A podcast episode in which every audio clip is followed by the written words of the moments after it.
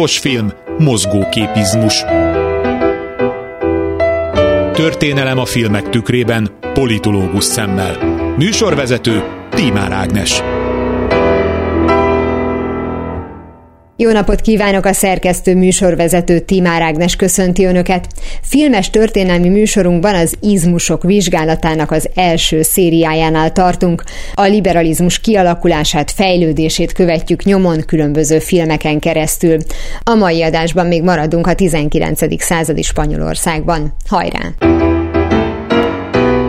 Az előző héten ismertette Pár Ádám történész politológus az Altamira felfedezése című történelmi film cselekményét. A beszélgetésből kiderült, hogy az 1860-as években Spanyolországban milyen politikai és társadalmi viszonyok uralkodtak éppen. Pár Ádám a Méltányosság Politika Elemző Központ munkatársa egészen a 19. század elejére viszi vissza a hallgatókat, és az ország Napóleonnal kapcsolatos viszonyát is bemutatja. Hát ugye nagyon érdekes, hogy egészen más Napóleonnak a megítélése, például a lengyelek, meg az itáliaiak, meg a spanyolok körében. Tehát ugye Lengyelországban őt úgy tisztelik, hogy létrehozta a varsói hercegséget, Itáliában, hát ott már kétséges a megítélése, de még ott is a, a karbonári mozgalomban hivatkoznak rá, hogy azért csak létrehozta az itáliai királyságot, de Spanyolországban abszolút egy negatív szereplő, maga az Antikrisztus, hát így is bélyegzik meg a spanyol papok. Könnyű egyébként ezt az elméletet kialakítani, hiszen Napóleont már a saját kortársai közül nagyon sokan gyűlölték, és antikrisztusnak nevezték, maga a pápa is. Nem azt mondom, hogy még több nála rosszabb embert köhögött föl a történelem azóta, de ma már nem jut eszünkbe róla, hogy Napóleon lenne az antikrisztus, pedig ugye persze, ha sorra vesszük, hogy mit művelt, akkor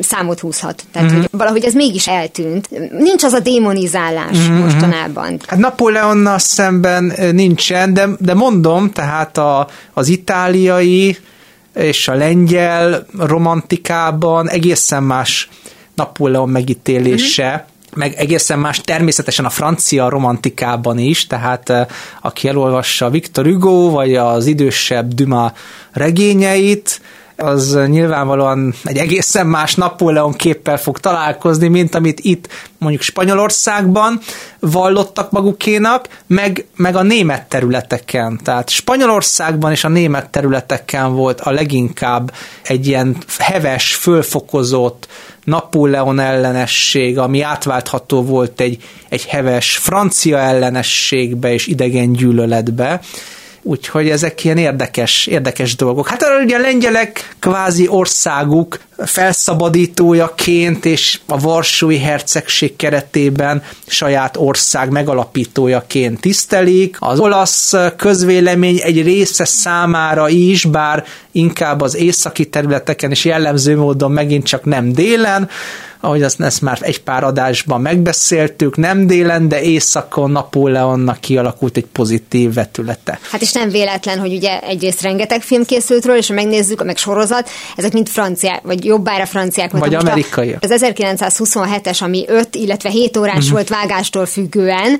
Azt a igen, francia, de amik ilyen nagyon ismertek voltak, ugye egy sorozat Christian Claviervel, uh-huh. az ilyen nagyon átfogó volt, volt Daniel Ottői főszereplésével, az egy, egy egész estés film volt, meg volt jó pár, és valóban egyébként nyilván Hollywood is foglalkozik vele legutóbb, ugye Ridley Scott, mert hát egyszerűen kalandos az élete, tehát hogy ilyenek mindig filmre kívánkoznak, nem hiszem, hogy ennyi idő után bárkinek lenne, tehát egy átlag mozinézőnek valamiféle nagyon harcos nézete Napóleonnal szembe pozitív vagy negatív értelemben, amin most esetleg változtatni próbál Ridley Scott vagy az őt megelőző rendezők, hanem csak a maga komplexitásában, hmm. mondom, be akarja mutatni a dolgot. Igen, na most a maga komplexitásában tehát életre keltette a spanyol patriotizmust, és nagyon fontos, hogy Kádes városában összeült egy nemzetgyűlés, amik 1812-ben a liberalizmus szellemének megfelelő törvényeket hozott, szétválasztották az államot és az egyházat, az inkvizíciót megszüntették, jobbágy felszabadítást deklarálták, eltörölték a belső vámokat, tehát csupa-csupa a klasszikus liberalizmusnak megfelelő intézkedés történt, és Természetesen a király, hetedik Ferdinánd megígért mindent szépet és jót, aztán mikor Napóleont legyőzték, visszatért ugyanoda a kiinduló ponthoz, az abszolutizmushoz, tehát a liberális reformoknak befellegzett, és innentől kezdve alakul ki az a helyzet, hogy a liberalizmus az, az megmegújuló támadásokat intéz a spanyol abszolutizmus ellen, és 1820-ban van Dél-Európában egy forradalmi hullám. Ez nagyon érdekes, hogy ezt nem szoktuk annyira hangsúlyozni, hogy Dél-Európa 1848 az 1820, amikor a nápolyi szicíliai királyságban is, Portugáliában, Spanyolországban liberális forradalmak vannak, külön még ide lehet venni a görög szabadságharcot az oszmán birodalom ellen, tehát lényeg az, hogy Dél-Európában van egy forradalmi hullám. A korábbi beszélgetéseink során, amikor ugye a liberalizmust már elkezdtük elemezni, arról volt szó, hogy az egyes államokban történt események hogyan hatottak a körülöttük mm. lévőkre, tehát hogy egyszerűen hogyan generálta egyik esemény a másikat, és ezáltal nyilván a liberalizmus, mint eszme is, ahogy átalakult, ez az átalakulás is változott, ahogy például mondtad, hogy Amerika lemaradásban volt, tehát nyilván ott meg szintén ugyanezt történt, csak még egy kicsit később. Mindig kivárták, hogy melyik a, a jó irány, és akkor utána kiválasztották a megfelelőt, de hogy itt például Spanyolországban mindezen események hatására valóban volt már egy érzékelhető változás a liberalizmus eszméjében, már bizonyos értelemben körülhatárolható annak is, aki nem ezzel foglalkozott. Ez a tény, ez volt, tehát nem az események, hanem ez, ez a változás, mm. ez tud hatással lenni esetleg a, a környezetében, vagy hozzá valamelyest kapcsolódó országokra. Abszolút. Tehát felismerik azt, hogy náluk az, amit liberalizmusnak hívnak, az még nem pont ilyen, és jó lenne, ha ilyen lenne, vagy nem lenne jó. Én azt gondolom, hogy ezek egy régióban hatnak egymásra. Uh-huh. Sőt, hát tulajdonképpen a francia forradalom eszméinek a, a kerülő útján a liberális gondolat, amit persze akkor még nem neveznek liberálisnak, mert pont a spanyol Los Liberales nevű pártról nevezik liberálisnak, az, tehát az nagy mértékben hat az európai szinten. Úgyhogy Dél-Európában is tehát van egy, van egy ilyen fajta hullám, amúgy jellemző módon, hogy ez, ez mindig katonai felkelésekkel kezdődik. Tehát, Miért van az, ha valakinek fegyvere van, mindig használni akarja? Hát Azért. igen, amúgy egyébként északon is van mozgolódás, mert ugye az orosz birodalom területén meg a dekabristák robbantanak ki felkelést, a decemberiek, Egyébként leverik az összeset, tehát akár Oroszország, akár Spanyolország, akár Nápoly, akár Portugália, ezeket elfolytja a Szent Szövetség. Egyébként úgy is nevezik Spanyolországban az 1820-tól 23-ig tartó időszakot, hogy a, a három liberális év. Tehát ez egy ilyen legendás időszak. Amúgy van magyar vonatkozása is két lépésben ennek a déleurópai forradalmi hullámnak, mert 1823-ban ugyan Franciaország veri le a spanyol forradalmat, vagy segít a spanyol abszolutizmusnak a leverésében, de a délitáliait pedig a Habsburg birodalom, és akkor ezért van az, hogy Magyarországon elrendelik az újoncozást a megyékben, és a pótulagos adókivetést, ami ellen olyan megyékben lázadás indul, vagyis hát egy nem lázadás, de egy ilyen rendi ellenállás, aminek meg az, aztán az a vége, hogy 1825-ben békítő jelleggel össze kell hívni az országgyűlést, ahol meg jön Széchenyi, és kezdődik szépen a reformkor. Tehát, hogy Dél-Európa is hatott a kicsiny távoli Magyarországra. Hát nem is annyira kicsiny Igen. Magyarországra. Pillangó effektus. Pontosan. Tehát, hogy, hogyha közbevethetek egy másik filmet, illetve sorozatot, mm. bár ugye most még az Altamira mm. kapcsán beszélgetünk, van egy, és ezt már egy másik téma kapcsán mm, említettem, egy ilyen sorozat folyam, ami a fehér fehér királynővel, fehér hercegnővel, majd a spanyol királynővel foglalkozott, uh-huh. és a spanyol királynős dupla sorozatot azért érdemes talán megnézni most a általunk tárgyalt témában, mert ugyan korábban játszódik, mert ez a 8. Henriknek a aragóniai Katalinnal kötött házasságáról, majd vál, hát válásáról, na szóval, hogy mondjuk úgy, hogy békében elváltak, és a Katalin meg bevonult az árdába. Hát nem annyira békében hát váltak el, ez, relatíve. Ezt akartam mondani, 8. Henrik esetében az, hogy valaki zárdába vonul a házasság után, én azt mondom, hogy az egy békés megoldás volt. Ez igaz. Na mindegy, hogy az korábban van értelemszerűen, viszont a sorozat nagyon sokat mutat a spanyolországi viszonyokból, és ha más nem, akkor azt megismerjük, hogy körülbelül hogyan intézték a dolgokat. Tehát, hogy, hogy persze ennek a központja Anglia, uh-huh. de hogy én nagyon ajánlom egyrészt, mert igazi ilyen nézőbarát, tehát, hogy pont annyit ad át történelemből, uh-huh. ami még úgy valós, de még meg tudod jegyezni, uh-huh. tehát nagyon működik, úgyhogy mondom, ez, ez szerintem egy érdekes dolog, mert hogy szerintem a spanyolok is pont azok, akiket, hogyha te mondjuk személy szerint nem ismersz egyetlen uh-huh. spanyol embert se, de azért véleményed uh-huh. van róla, akár pozitív, akár negatív, és akkor már jönnek, hogy a mediterrán nép, és ami, tehát ezek az összes sztereotíp marhaságok. Valaki nem mediterrán, hanem hegyi lakó. Hát ez az, tehát azért mondom, hogy így ugye ez az általánosítás soha nem Persze. működik, csak hogy, hogy ott például ugye azért több irányt is bemutat, meg hát mi is ugye pont egy olyan helyzetről beszélünk, ahol belső ellentétek hmm. vannak, az már azt mutatja, hogy nem mindenki gondolkozik Absz- egyformán. Abszolút nem. Egyébként hozzáteszem azt, hogy Magyarországnak azért sok tekintetben szerencséje van a történelemmel, mert... Ma- valamivel. Mert igen, mert Magyarországon azáltal, hogy a, a Habsburg birodalom tételeződik egy, egy ellenségként, például a polgárháborús fenyegetések nagyon hosszú ideig nem jelentkeznek, illetve nem manifestálódnak, gyakorlatilag 1919-ig Magyarországon nincsen polgárháborús helyzet, miközben Spanyolország pont az ellenpélda, ahol a 19. században meg polgárháborúról polgárháborúra bukdácsol az ország. Ugye alig jöttek ki a Napóleon elleni háborúból, amelynek szintén volt egy polgárháborús jellege, mert ugyan kevesen, de azonosultak néhányan a, a francia forradalom elveivel, őket nevezte a nép gúnyosan elfranciásodottaknak, és az elfranciásodottak két tűz között érzékelték magukat, hiszen nem azonosultak Napóleonnak a terveivel, hogy Spanyolországot beolvassza, de támogatták a reformokat, de a reformok francia szuronyok hegyén érkeztek, tehát innentől kezdve ők két tűz közé kerültek, aztán utána jött rögtön a három liberális év, amit levernek, és 1833-tól kezdődnek a karlista háborúk, hiszen Ferdinánd meghal, nincsen fiú örököse, és a lányát, Izabellát teszi uh-huh. meg örökösnek.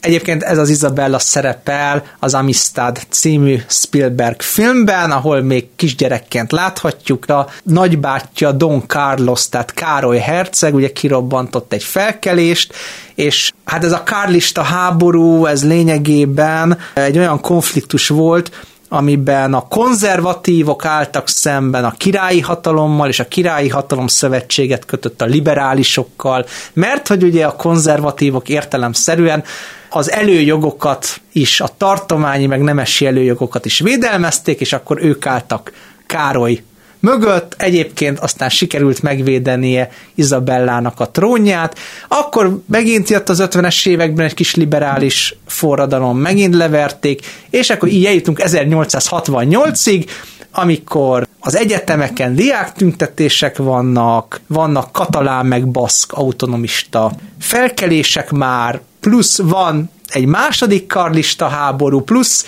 gyakorlatilag mindenki mindenkivel összefog, és megdöntik Izabella uralmát, és meghívják a trónra az olasz királyi házból származó szavolyai Amádét, aki meg is érkezik, rögtön azon a napon, hogy megérkezik, az őt meghívó prim tábornokot meg is öli egy merénylő, ellene is kísérelnek egy pár merényletet, úgyhogy aztán hamarosan rájön, hogy ez a Spanyolország nem annyira jó hely, és retirál Itáliába, és akkor van egy köztársaság, de ez a köztársaság ez hamar megbukik, és akkor visszahívják második Izabella fiát, aki 12. Alfonz néven elfoglalja a spanyol trónt, és akkor egy darabig megint nem történik semmi. És akkor eljutottunk az Altavira felfedezéséhez, mert ugye 12. Alfonz amúgy szerepel ebben a film, mert az, az őt játszó színész révén karaktere szerepel ebben a filmben. Igen, hogy egyébként szerinted elegendő hangsúlyt fektet a film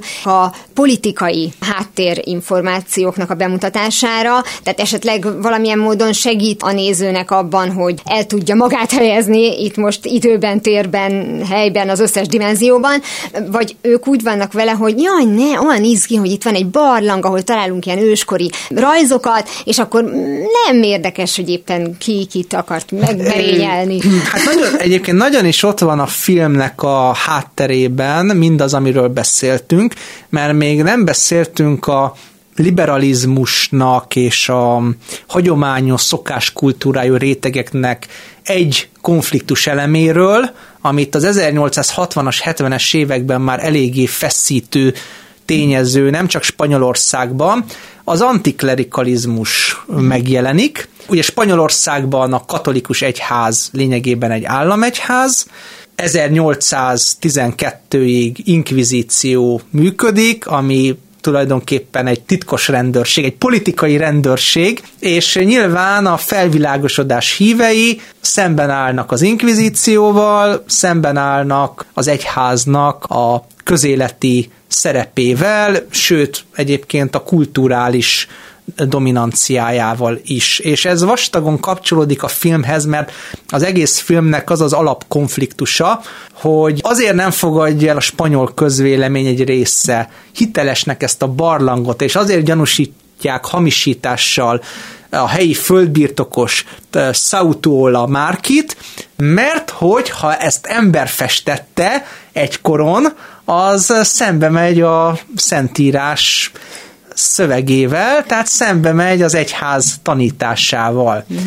Igen, egyébként ezt nyilván nehéz megérteni, tehát először én sem értettem, hogy most mi a baja is a filmben lévő papnak azzal, hogy ezt a barlangot megtalálták, és Sautuola Márki, mint egy amatőr paleontológus odahívja Európa nagy paleontológusait, hogy vizsgálják meg, tehát egy kicsit át kell állítani a mi 21. századi agyunkat, hogy megértsük ennek a konfliktusnak a lényegét. Hát gondolom itt az idő eltolódásról van szó, nem? Hát, hogy rögtön megállapítják, hogy ez nem 2000 éven belül készül. Így van, így van, így van. Pedig egyébként volt egy olyan angol lelkész, aki kiszámította, hogy az úr az egész pontosan Krisztus előtt 4004 októberében teremtette meg az időt, és egyébként még a napot, meg a órát és a percet is meghatározta, de most azt, ne, azt nem fogom tudni elmondani, de ez így volt. Mondjuk, ha belegondolunk, hogy az emberi civilizációkat, az első írásott civilizációkat időszámításunk előtt 3000-hez kötik, akkor még azt lehet mondani, hogy nem is tévedett olyan nagyot. Mondtad, hogy a 21. századi agyunkat vegyük elő. Előveszünk néhány 21. századi agyat, és ők is ott állnának a, mm. a pappal és a paleontológussal együtt, hogy mi is a probléma? Hát az, hogy nem 2000 éve van, és, és sőt, valószínűleg nem az volt, hogy Ádám rajzolta meg, és Éva színeztek. Mm-hmm.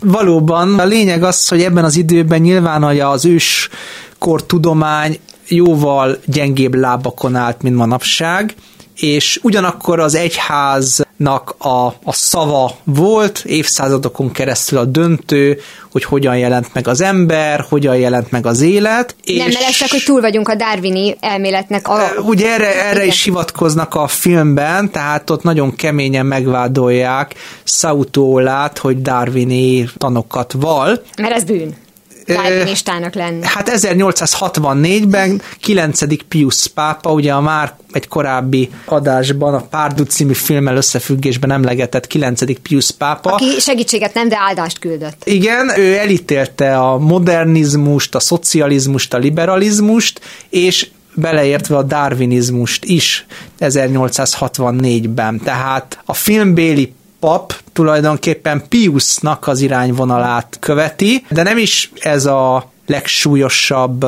tette, hanem ráadásul álnéven írt cikket a helyi labban, amelyben csalással vádolja a mi főhősünket, ezt az amatőr paleontológus Márkit, akit most leplezzünk le, hogy egyébként Antonio Banderas játszik, és Banderas láthatjuk a korabeli spanyol viseletre amúgy jellemző dús szakállal, úgyhogy ha valaki kíváncsi hogy néz ki Banderas szakálban, akkor már csak azért is érdemes megtekinteni. Mert ugye ez egy koprodukciós, de európai film. Uh-huh. Azért mondom, hogy de európai, mert ugye azért Antonio Banderas most már ugyanolyan eséllyel láthatjuk természetesen hollywoodi uh-huh. filmekben is. Itt ő a spanyolországi spanyol ságát hozza Így van, természetesen. így van. Egyébként, ha valaki arra kíváncsi, hogy tud-e ő játszani, akkor érdemes a spanyol filmjeit megnézni. Mm-hmm. Általában a saját nyelvén jobb szokott lenni, mint a, mm-hmm. a hollywoodi. Igen, hát egyébként a történelmi környezet és a, az egész társadalmi millió és a tudományos viták bemutatása miatt érdemes ezt a filmet megnézni, de valóban Banderas nagyon jól játsza, ezt a karaktert, ezt az értelmiségi, földbirtokos, vívódó karaktert, akinek van egy nagyon komoly magánéleti konfliktusa, tehát azért ez az egész, hogy is fogalmazzam, dilemma, ez nem lenne teljes, hogyha nem gyűrűzne be a családi életébe. Ugyebár nincsen jó dráma, akkor, hogyha nincs egy magánéleti szál. Jelen esetben a felesége az, aki megpróbálja őt rávenni, hogy ne hívja ki maga ellen a sorsot, ne ragaszkodjon annyira a felfedezéséhez, ne állítsa azt, hogy ez egy eredeti barlang festmény, mikor ugye mindenki támadja. Még egyébként az odahívott paleontológusok is, tehát a legnevesebb paleontológusok sem hisznek neki, mert hogy a Altamira barlang felfedezése után fedeztek fel sok más barlangot, ahol ugyancsak találtak őskori festményeket, és hát egy olyan pár évvel Sautuola halála után ismert el Cardeillac, az a francia paleontológus, aki lényegében nem vette komolyan, hogy ez egy jelentős felfedezés volt. Tehát utólag rehabilitálták Sautuolát. Most hát azért kezdtem el mosolyogni, mert ugye nem fogadta meg a felesége tanácsát, hogy lépjen vissza ettől a nézettől, és akkor mindenki békén hagyja, és hogy mondta, hogy a paleontológusok többsége is vitatta, hogy ez az lenne, vagy azok ugyanúgy tudták, hogy ez tök rendben van, csak ők hallgattak a feleségeikre. Ez nem, ez nem derült ki a filmből. A film alapján ezt nem tudjuk sem igazolni, sem megcáfolni. Minden esetre a Altamira barlang felfedezését követő 40-50 évben egyre több lelet került elő, de hát egyébként előtte is, ha belegondolunk, akkor a Neander völgyi ember első maradványait 1856-ban találták meg a Neander völgyben, ahonnan a neve is származik, és ugye, ahogy említettem, 1868-ban fedezte fel egy helybéli lakossa az Altamira barlangot, tehát a két dátum nagyon közel esik egymáshoz, úgyhogy ez egy nagyon új dolognak számított. Ezek ugye folyamatosan változó dolgok, és itt az egyház még ugye egyrészt mindenható volt, nem minden de, értelemben. De már egyre, egyre kevésbé ugye veszélyben Igen. érezte a pozícióit. Tehát... És pont ezt akartam ugye kérdezni, hogy ma már nyilván ugye az evolúciót elfogadják. Elfogadják, de tehát itt azért van ám egy csavar a történetben. Van hogy, kisbetűs rész? Hogy egyébként nem csak az volt a probléma a darwini evolúciót annal, hogy kevés bizonyíték volt rá,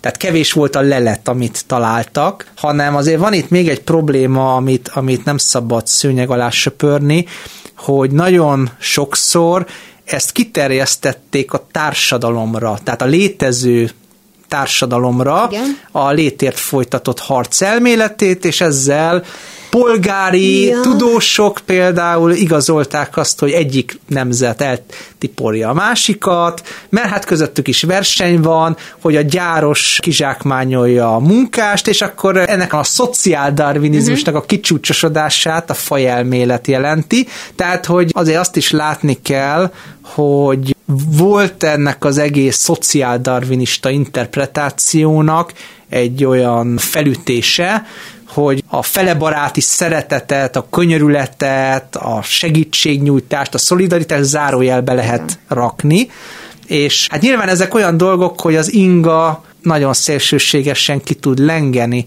egyik meg másik irányba, és egy hosszabb időszak kell, amíg beáll középtájon.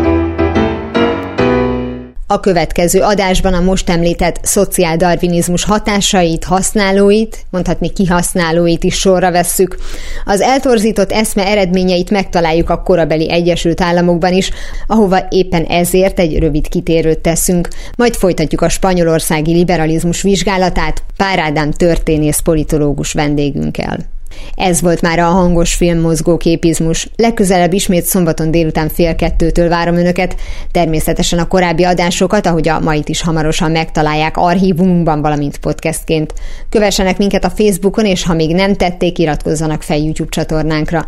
Köszönöm a figyelmüket, a szerkesztő műsorvezetőt, Tímár Ágnest hallották. Viszont hallásra! Hangos film, mozgóképizmus. Műsorvezető Tímár Ágnes.